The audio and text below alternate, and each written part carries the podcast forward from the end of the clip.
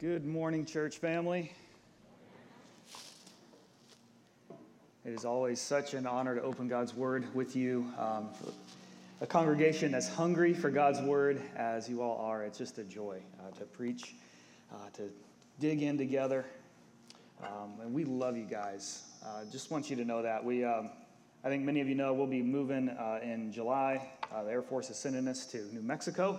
So we'll be headed that way soon. We're going to miss you guys. We love you so much. It's been such a, you've just been so important to our family. I'll just give you one quick little example. Joel's been gone for training. He's here with us right now, but he was at basic and then at tech school. And his frustration was the chaplains all preached so short. And he was really looking forward to getting back and hearing Hobson preach.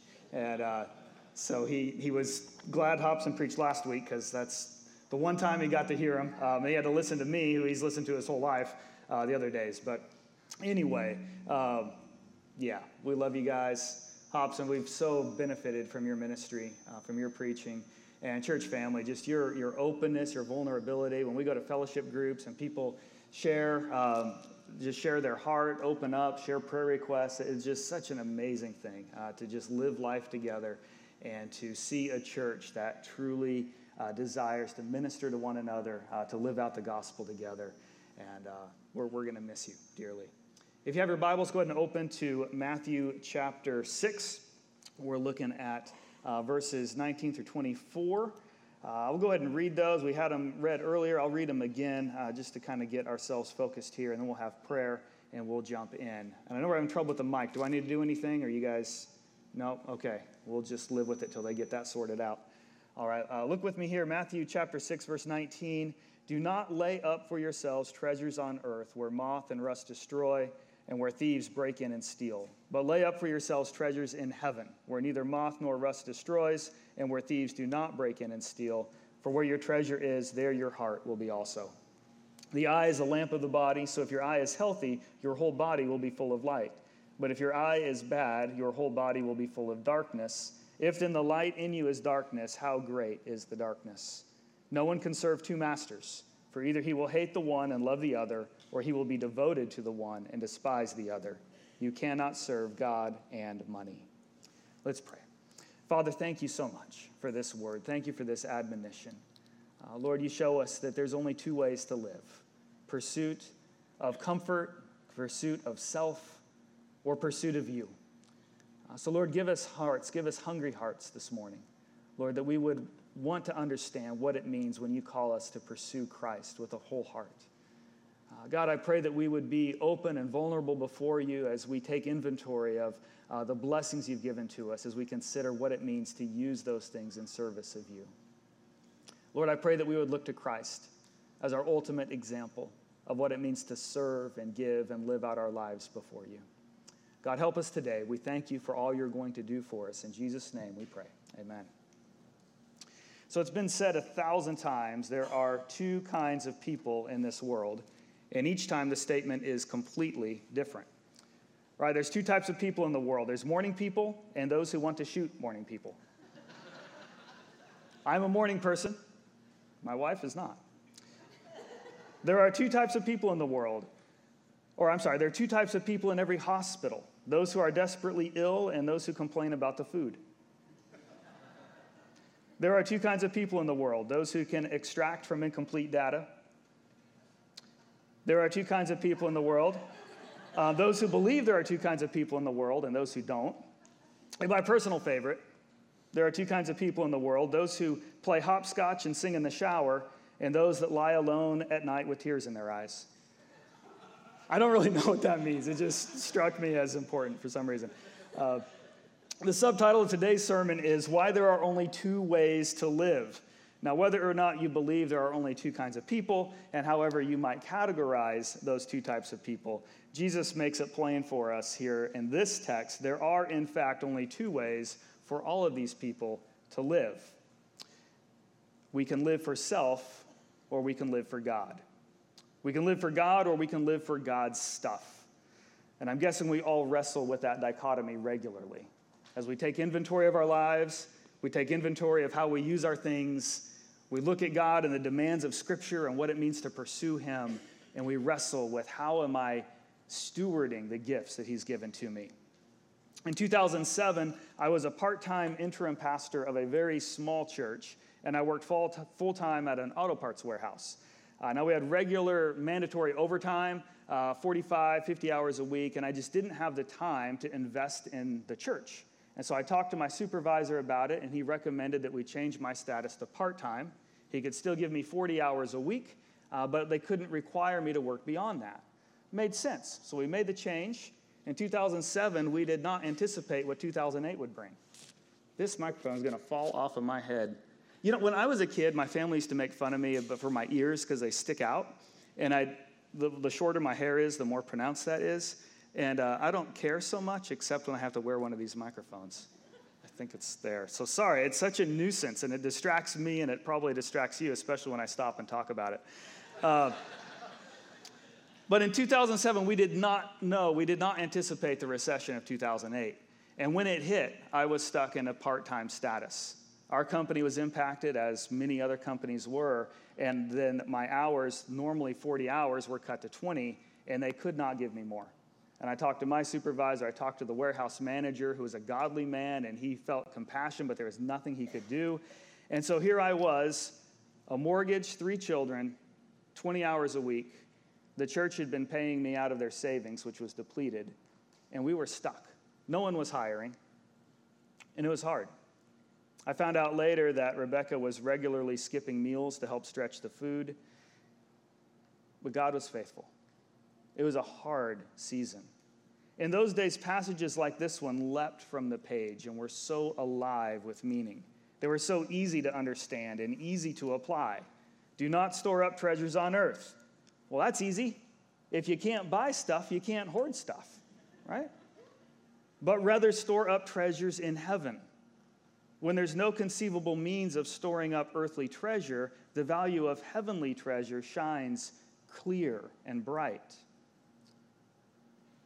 My service to the church, my daily devotions, being a witness at work, it had this almost tangible quality because it was so plain to see these things mattered and had eternal value. So when the temporal is out of reach, the eternal is within grasp. Those years were formative in helping me learn more about what it meant to live for Jesus. If you're not a Christian and you hear us talking about following Jesus or living for Jesus or being like Jesus, you may have certain ideas about a certain brand of morality, or you may think of things that you assume, and you've heard people talk about certain things that Christians aren't supposed to do, like drink or cuss or watch Breaking Bad or whatever the big show is at the time, right? If you grew up in a mainline denomination, following Jesus for you may have meant acts of mercy, like volunteering at soup kitchens or pet shelters or something like that.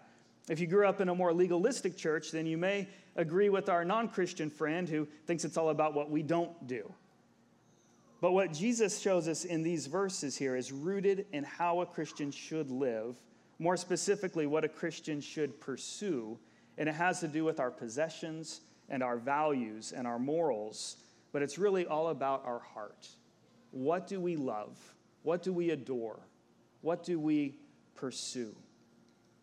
Jesus employs 3 metaphors from everyday life, and he challenges us to evaluate our priorities in light of them. Of these metaphors, then, we will ask 3 questions. Question number 1 is this: do I treasure heavenly things or earthly things? Look at verse 19 again.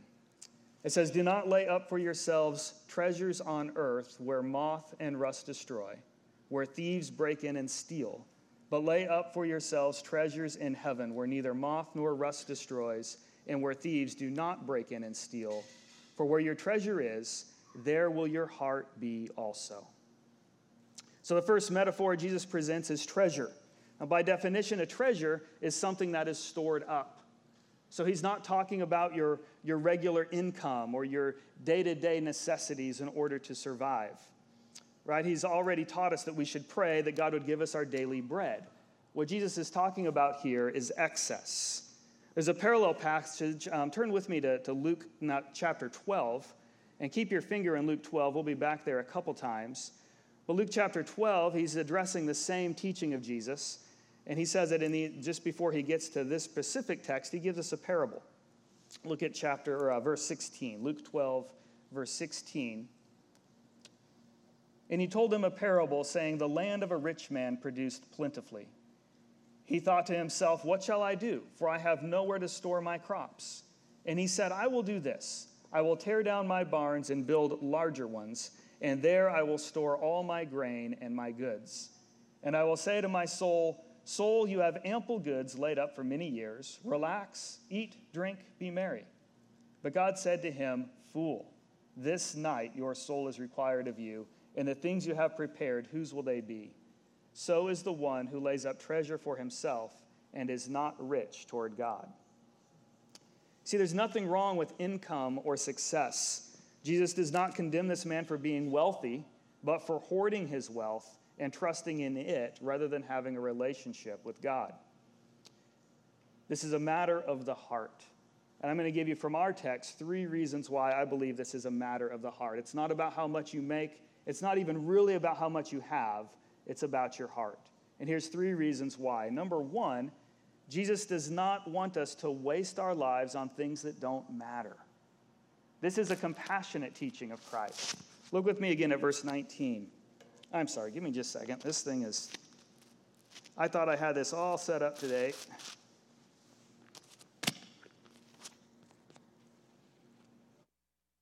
It'll work. All right, verse 19. Jesus says, do not lay up for yourselves treasures on earth where moth and rust destroy, where thieves break in and steal. Of the 3 metaphors in this text, this is the only one that includes a command. Now, I used to read this passage as if these verses, 19 through 21, was kind of the theme, and the next 2 metaphors were kind of explaining that theme. But I believe that they're all 3 are parallel, and I'll show you why here in a moment. But I think he starts with the command to drive home the importance of what matters. And what matters is this: where is my treasure located? The command is twofold. The first states the command negatively. He says, do not. And the reason he explains it for us, do not, because nothing here lasts, right? Everything you own will be destroyed by something, right? Moths, we don't wear as much wool as we used to in our country, but moths would eat your clothes and leave holes in them. I remember my grandparents' closet always smelled like mothballs because they had a lot of wool, right? So moths destroy, rust destroys. Yesterday, Ethan did his project out there on the playground. You guys may have seen the fence has been moved. And when we pulled up that old chain link, the bottom of it was all rusty. I don't know how long it's been there, but rust destroys, right? It decays. It destroys things. Where thieves break in and steal. In those days, houses were made of clay. And the text literally reads, where thieves dig in and steal, because they would dig through the walls of your house. So even if you could lock your door, thieves could still dig in and steal your stuff. And he says, nothing here lasts. Today we could add war, famine, pandemic, denied insurance claims, hurricanes, frozen pipes, blown piston, failed hard drive, recession, taxes, on we could go with things that destroy our earthly treasure.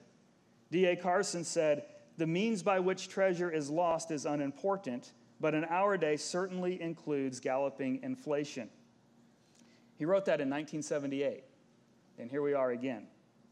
I read this at work last week, and I shared it with a colleague, and I said, you know, if you leave a book on your shelf long enough, it becomes current again. And he said, you know, that's why I never get rid of a shirt.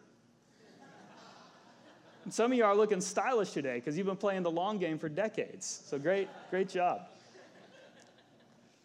But by nature, we want to accumulate things or pursue things that in light of eternity have no inherent value. Jesus wants something better for us. So he's saying, don't do that. And he says it as a command.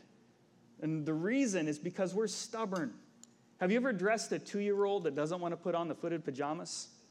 Right? And you've got these stiff arms and these kicking legs, and you got to wrestle the kid in because you know it's going to be chilly and you want what's good for the child.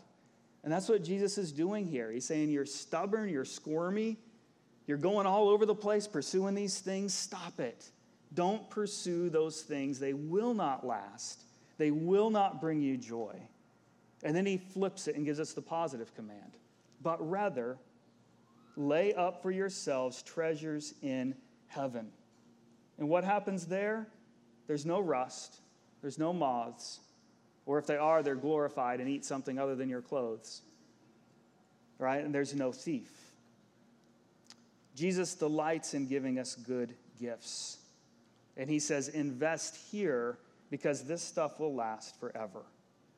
Look back at Luke's parallel passage, chapter 12, verse 32.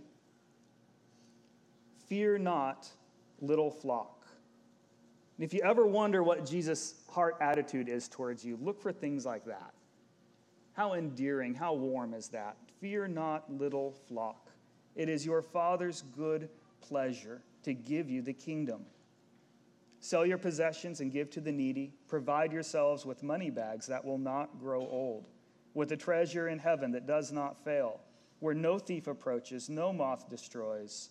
For where your treasure is, there will your heart be also. Jesus delights in giving us good gifts. That's the second reason why I believe this is a heart issue, is because he wants to give us good things. And thirdly, I believe this is a heart issue because Jesus says so much in verse 21. Where your treasure is, there your heart will be also. It starts with the word for, or your translation may say because. In other words, what he's saying is, since your heart follows your treasure, put your treasure in heaven so you spend your life doing heaven's work. He's not trying to adjust your income, but your passions. He's asking, what do you love? This is also the reason I believe each of these metaphors are parallel in this text, is because they each end with a punchy statement that makes his point clear. I think that's what he's doing with each of these. He's giving us three statements that all address the heart, and that's the point of this. It's not the command that begins it. The command is merely setting us up to hear the punchline, which is where your treasure is, that's where your heart is, and he wants your heart. He's more concerned about your heart than what's in your bank account or what comes into it every month. The reason he's saying, the reason I want you investing in heaven is so that your heart will belong to heaven. So how do we do that? How do we do that? It's a tough question, right? Okay, I get the concept, I get what he's saying, but how day to day, how do I actually do this? How do I invest in heaven? In our context, we need to consider what came before, right? Teaching on fasting, just before that, teaching on prayer. So certainly the spiritual disciplines are a way of investing in heaven. But I think we also need to think more about what Jesus taught us about heaven.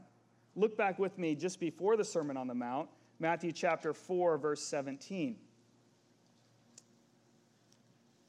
Matthew 4, verse 17, it says, from that time Jesus began to preach, saying, repent, for the kingdom of heaven is at hand. So, of course, repentance. Right, we've got to have our hearts right. We confess our sin. We trust in Christ. Right, we repent, for the kingdom of heaven is at hand. But then he goes on. Get down to verse 23. As Jesus went through all Galilee, teaching in their synagogues and proclaiming the gospel of the kingdom, right, this is the kingdom of heaven, and healing every disease and every affliction among the people, so that his fame spread throughout all Syria. And they brought him all the sick, those afflicted with various diseases and pains, those oppressed by demons, those having seizures and paralytics, and he healed them. And great crowds followed him from Galilee to Decapolis, from Jerusalem to Judea, and from beyond the Jordan. Chapter 5, verse 1, seeing the crowds, he went up on the mountain, and when he sat down, his disciples came to him. He opened his mouth and taught them. And then we get into the whole Sermon on the Mount. So when Jesus came doing the works of the kingdom of heaven, he was healing the sick. He was casting out demons. He was preaching the gospel. He was doing all these things as an agent of heaven. Heaven is a real place, and it is the eternal destiny of Christ's followers, but heaven is also a kingdom. And the agenda of that kingdom is at work around us and through God's people. And if we read this text, if we read this command to store up treasure in heaven, and we think only about our eternal retirement, then we're going to be doing things that look like eternal retirement. We're going to pray, we're going to be holy, we're going to stay home and not go out where the bad people are. If we're doing the work of the kingdom of heaven, we're going to go out where the people are, and we're going to bring them the gospel. We're going to bring them the hands and feet and the mouth of Jesus. You see the difference there. We need to not only think of heaven and eternity, but the kingdom of heaven here and now working through us. The conservative and reformed wing, oh, I'm getting ahead of myself. Hold on. One of my professors, scholar and pastor Dan Doriani, he said, we should do extensively what Jesus did intensively. In other words, Jesus healed the sick, so we should build hospitals. Jesus raised the dead, so we should preach the gospel. That's what our Sunday school class is all about. What Sterling and Jason have been walking us through is how we take the truth of the gospel and apply that to real life relationships, right? And we bring the power of the gospel, the power to change into those things. Jesus made the lame walk, allowing them to go back to work. So we should do what we can to make sure the lame are cared for, right? Whatever those things are, wherever we can bump up against evil and the effects of evil, we should bring the truth and the work of Jesus into those places. So from my background, the conservative and reformed wings of Christendom have often made this passage all about our checkbook. And by doing so, I think we've surrendered much of our call to these works of ministry, these works of mercy to the Catholics and the liberals. We've let them run the soup kitchens and the hospitals, and us Bible believers, we've kind of given up on that, to just merely be holy, pray, and be good, right? Does that make sense? You following me? Okay. How we spend our money matters, but that's a small piece of what Jesus means when he says, store up treasure in heaven. What he means is do the work of the kingdom of heaven the way I modeled it for you. And when you do that, it will capture your heart. And that was his plan all along. That's the purpose here. Because where your treasure is, that's where your heart is. I'm going to give you just a couple examples from the early church. Philemon was a wealthy Christian who had a church meeting in his home. Right? Archaeology has shown us that many wealthy Christians significantly remodeled their homes to accommodate large gatherings. They have found these houses that normally would have a living room and a kitchen, maybe, these different rooms together, and they'd bust out the walls to bring in lots of people. They're like, these were early house churches. Wealthy people remodeling their homes to bring in the church. That's a beautiful thing. One of the things I love about our fellowship groups is being in people's homes. So you ready to take a sledgehammer to your living room wall, get more people in there? Right, now we don't need to do that. We've got a good pattern. We only have, 12 or so people in our fellowship groups. That's good. But that's one example here of what Jesus means when he says, don't store up treasure here. Your home is eventually going to erode anyway. If you have one, use it for the kingdom of heaven. In 362 AD, the Roman Emperor Julian launched a campaign to revitalize paganism. Right? Christianity was growing and paganism was declining. But to do this, he recognized that they would have to counter Christian benevolence. What a cool thought, right? The emperor of the dominant kingdom on earth is saying, we've got to do something to counter the advance of Christianity. And he wrote a letter to a pagan priest, and he said this, the Christians support not only their own poor, but ours as well. Everyone can see that our people lack aid from us. A historian named Rodney Stark commented on that. He said, but this challenge to the temples to match Christian benevolence asked the impossible. Paganism was utterly incapable of generating the commitment needed to motivate such behavior. Not only were many of its gods and goddesses of dubious character, but they offered nothing that could motivate humans to go beyond self-interested acts of propitiation. Stark, along with many other historians, argues that this sacrificial benevolence is the single most important factor to explain the rapid growth of Christianity in the early days. They were doing extensively what Jesus did intensively. They were going out into the streets and loving people the way Jesus did. This is the first and second commandments together. Love God with all your heart, soul, and mind. Love your neighbor as yourself. The second question, the second metaphor, we ask this question, do I adore the Creator or the things he created? Look with me at verse 22. The eye is the lamp of the body, so if your eye is healthy, your whole body will be full of light. But if your eye is bad, your whole body will be full of darkness. If then the light in you is darkness, how great is that darkness? Now in this question, I chose to use the word adore. What do you adore? If that doesn't carry the meaning for you, if you have a hard time connecting to that word, you could try esteem, admire, revere, worship, or glorify. The point is we are commanded to love God supremely. And so look at take inventory of your life, take inventory of your passions, your desires. Do I adore the Creator or the things He created? Deuteronomy 6:5 says, "You shall love the Lord your God with all your heart, all your soul, and with all your might." But we all know that we have innumerable things competing for that affection.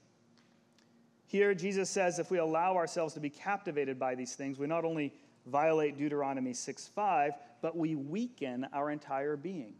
We become spiritually weakened as we pursue these other things. So let's dig into the metaphor. This one's a little bit cryptic, these verses 22 and 23. He says, "The eye is the lamp of the body." What that means is what you look at feeds your soul, right? What you look at, it's going to come into your being. It's going to bring you whatever the nutrients is of that thing that you're pursuing. Scripture has a lot to say about the sins of lust and covetousness, but the scope of this text I don't think is limited merely to physically looking at something. It's more of a pursuit, more of an admiration. I remember each of these paragraphs, they're metaphors of what a lifelong pursuit of Jesus should look like. So while lusting after your neighbor's spouse or your neighbor's boat certainly fits into the warning, what he's talking about is much broader than the physical act of looking at something or the physical sins of the eyes. It asks the question, what feeds you? So I'm going to ask a few diagnostic questions to try to drill down into what this means. Ask yourself this: when you are down, where do you go for encouragement? What are you looking at? What are you pursuing? When you're down, where do you go for encouragement? Is it Netflix? Is it sleep? Vacation? The Journeys Don't Stop Believin'? Or is it scripture, prayer, the counsel of a godly friend, those kinds of things? When you're down, where do you go to be lifted back up? When you're happy, how do you express your celebration? Is it reliving the glory of your accomplishment that you're happy about? Is it boasting about things that have happened? Is it drink? Is it food? Or is it things more like prayer of thanksgiving and sharing with others what God has done for you? When you are afraid, where do you go for courage? Is it TED Talks? Right, on how to overcome this challenge, this obstacle in front of you? Motivational speakers? Is it your own abilities? Or the God who commands us to not fear and points us to our eternal hope in Christ? These are ways that we may see the eye is the lamp of the body. What are you bringing into yourself on a regular basis? Not that any of those other things I mentioned are necessarily evil in themselves, but these things in exclusion to a Godward focus leaves us hungry. It leaves our souls malnourished, needing only what God can give. It says if your eye is healthy, right? The eye is a lamp of the body, so if your eye is healthy.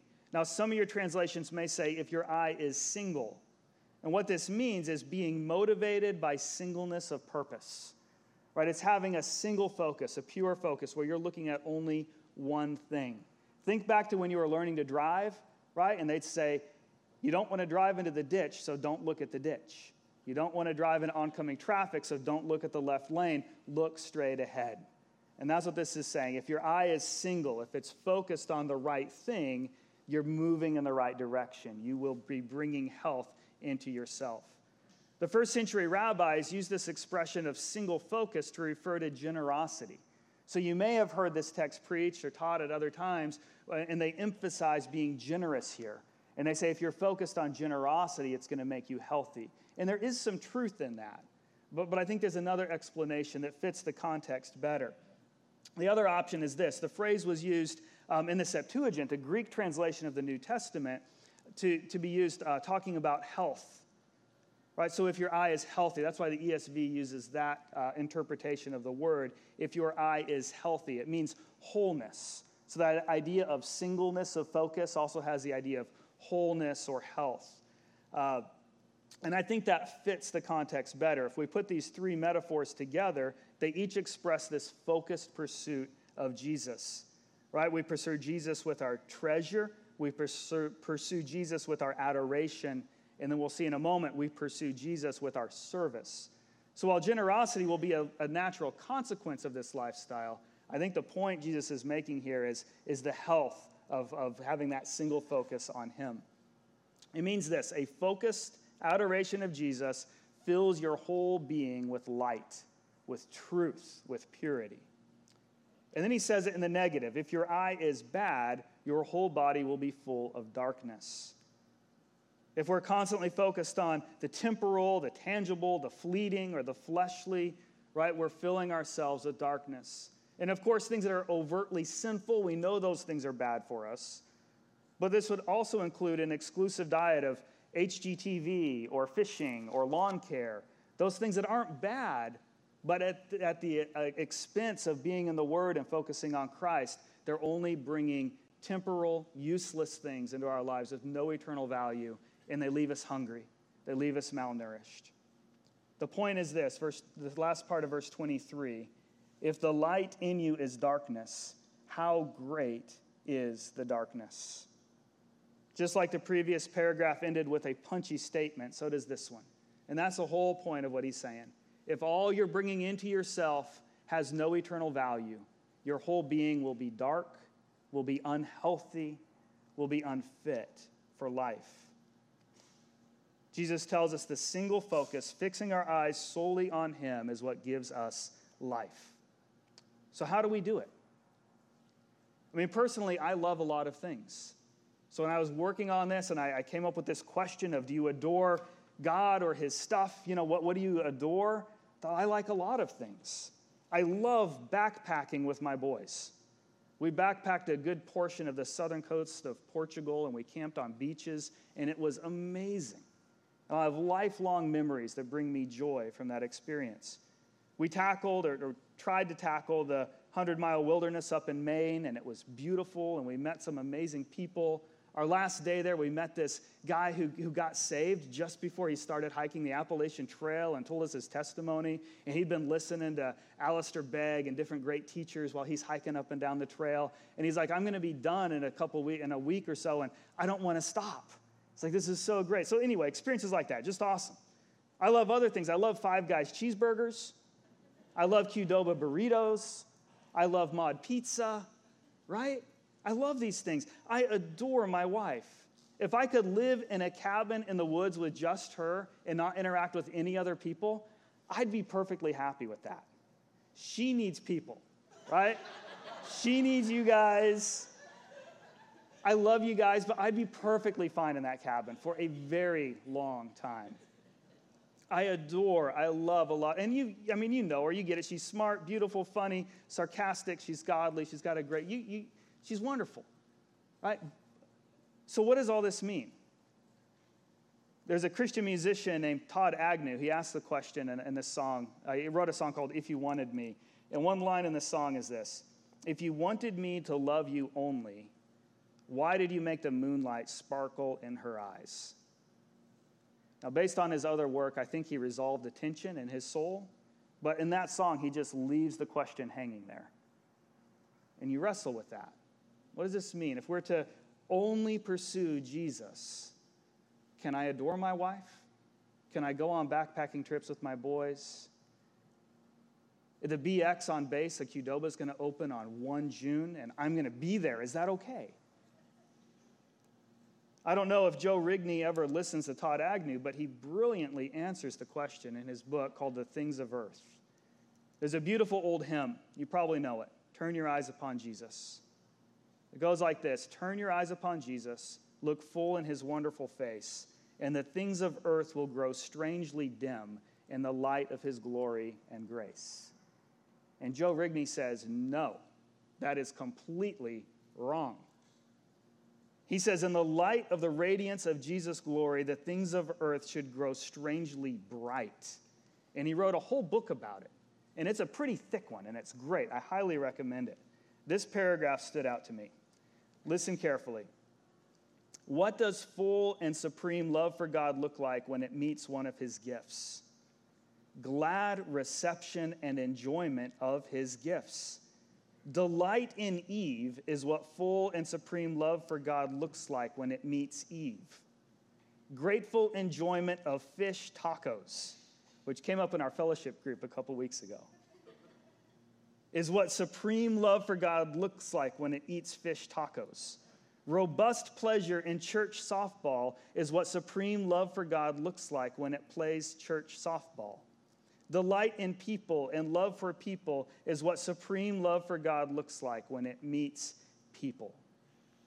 This singular vision of Jesus that Jesus describes here, it's not some stoic avoidance of all created things, but rather it's a God-centered delight in his gifts. So if you still aren't sure what that looks like in real life, I think the next paragraph will make it a little more tangible for you. All right, so we ask the third question. Do I use my resources as servants of God, or am I servants of them? Look at verse 24. No one can serve two masters. Either he will hate the one and love the other, or he will be devoted to the one and despise the other. You cannot serve God and money. So we're going to start at the end with this one, with the punchy statement first that says this. You cannot serve God and money. It says you can't. He doesn't say you're not going to be good at it. He just says you can't do it. Now, the ESV is my favorite translation. I love it. But this verse is my least favorite ESV verse in the whole Bible. Okay, and here's why. Jesus is not talking about money the way we think about money. The Greek word is mammon, and there's no good English equivalent of that word. Some commentators say the word means anything of worth. Right? The most literal translation is your pile. Your pile. It means all your stuff. You took all your stuff and piled it up. That's what that means. It's your pile. Okay, it's your house, your insurance, your stock portfolio. It's your rank or position, your reputation, your network of friends, social media followers. It's your job, your family, your car, your hobbies, your talents, your education credentials, souvenirs from your favorite vacation. It's your lawn, your Christmas decorations, right? We could go on all day long. It's your pile. It's all your stuff. And Jesus says you can't serve God and your pile. It's impossible. It's impossible to serve two masters.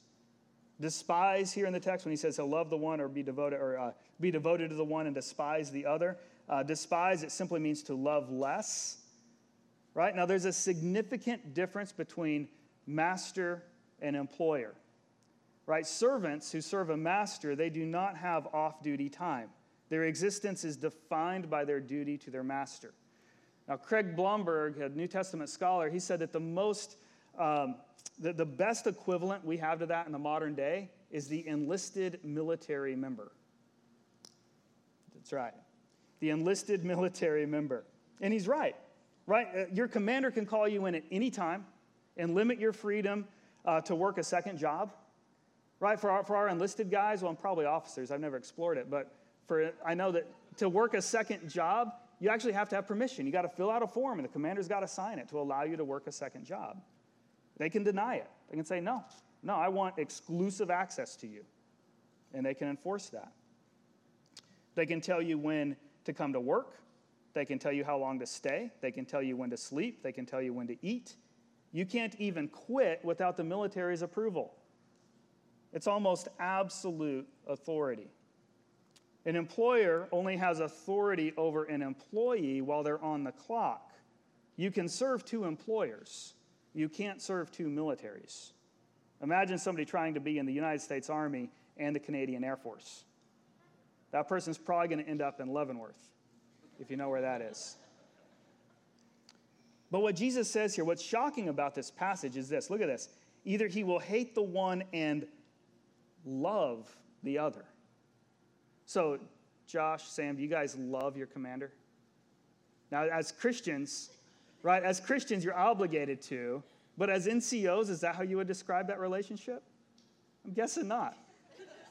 The camera can't see you, Sam. You don't have to say that. Okay. So in the introduction, right, I said some people define Christianity as a list of rules. Jesus defines it as love. This is distinctly Christian.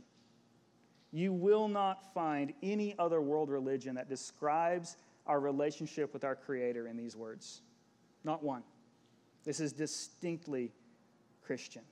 No other religion has a God who put on flesh, who came to this sin-cursed earth and died in your place. Right? Allah didn't do that. Buddha didn't do that. Only Jesus did that. In fact, Jesus himself illustrates this principle of service perfectly. He tells us to serve. He says you can't serve two masters. He walked that out for us. He showed us what that looks like. He came here as a servant, as the suffering servant, and lived out a life of obedience and suffering for us so we could see what that looks like. John Murray wrote in his book, Redemption Accomplished and Applied, he wrote about seeking for a single grand category under which to consider all of Jesus' redemption offices. Right? Jesus did a lot of things. His sacrifice, he listed them out. His sacrifice, propitiation, reconciliation, and redemption. And we don't have time to unpack all of those things, but those are just different angles we could look at what Jesus accomplished on the cross.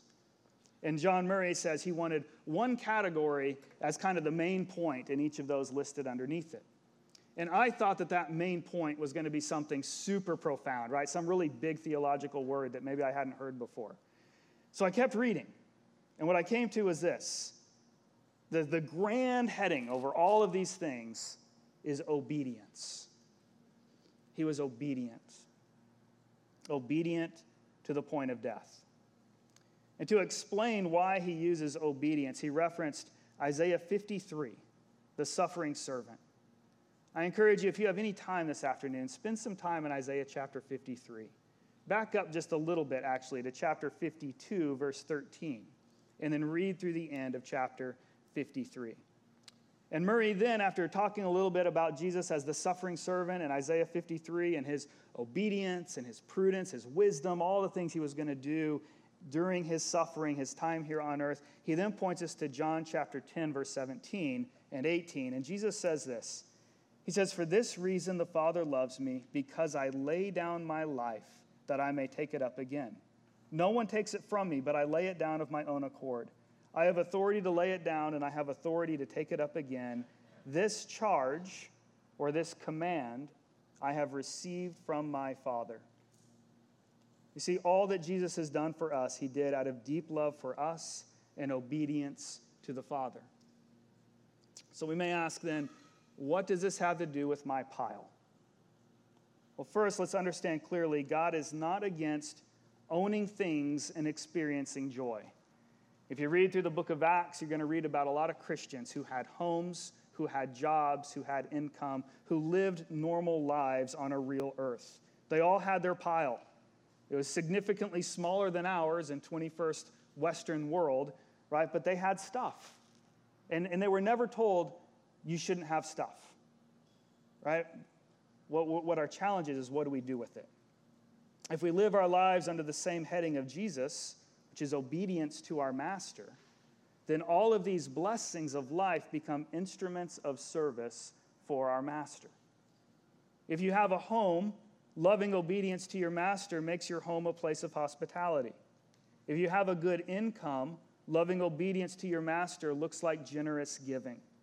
If you have a position of influence, loving obedience to your master looks like using your privilege as an opportunity to speak for the disadvantaged. If you have the right to vote, loving obedience to your master looks like exercising that right, not for your comfort, but for the flourishing of human life. The issue is not the pile. The issue is, are you on top of it, handing it out for the kingdom, or are you underneath it, frantically trying to serve it to make it bigger? So the question now is, how do I know? There are only two ways to live. How do I know if I'm living for Jesus or if I'm really just living for my pile and I'm lying to myself? It's a hard question. I don't know who's preaching next week, but I think the answer is somewhere in verse 25. Just pass that one on. But no, seriously, look at verse 25. Therefore, I tell you, do not be anxious about your life, what you will eat or what you will drink, or about your body or what you will put on. Is life not more than food and the body more than clothing? And just goes on about Jesus' care for us. I think it's somewhere in there. So think about this. Maybe the anxiety you feel about your pile is a helpful diagnostic to what you're living for. Right? If the thought of losing it or any piece of it just brings panic and despair, I'd say look back at Jesus. Look back at these challenges that he lays out for us. Look back at these statements, right? Where your treasure is, that's where your heart is. If the light in you is darkness, how great is this darkness that's plaguing you? And you can't serve both God and your stuff. I think the most helpful answer maybe lies in your prayer life. After spending so much time in the Lord's Prayer, it seems kind of obvious to look back there. How naturally do you pray these words? Our Father who art in heaven, hallowed be your name. Your kingdom come, your will be done on earth as it is in heaven. Give us this day our daily bread, just enough. And forgive us our debts as we also have forgiven our debtors. Lead us not into temptation. Right? And maybe that even has to do with your stuff. Craig Blomberg read another great book. Can't think of the title off top. Oh, it's Neither Poverty Nor Riches. And it goes back to this proverb, right, where the author is praying, God, don't give me so little that I'm tempted to steal, but don't give me so much that I'm tempted to boast and not need you. Maybe that's lead us not into temptation, but deliver us from evil. And you can add the doxology on there if you want or not. As we saw a couple weeks ago, it's not in the Bible. So if you can honestly pray this way, ready to surrender your temporary life for the sake of the kingdom, you're probably on the right path. Now, I don't think any of us honestly are going to go, oh, yeah, that's easy. But does your heart say, God, that's what I want? That's how I want to live. That's where I want my passions to be. Take it, give it, it's in your hands. As Job said, right, I came naked, I'm leaving naked, it's all yours. Paraphrase.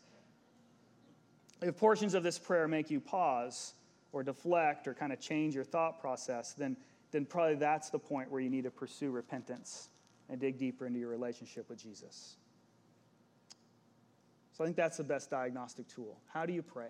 How's your prayer life? Is it focused on Christ and his glory, his kingdom at work here among us, or on yourself? Let me pray for us now, and we'll close.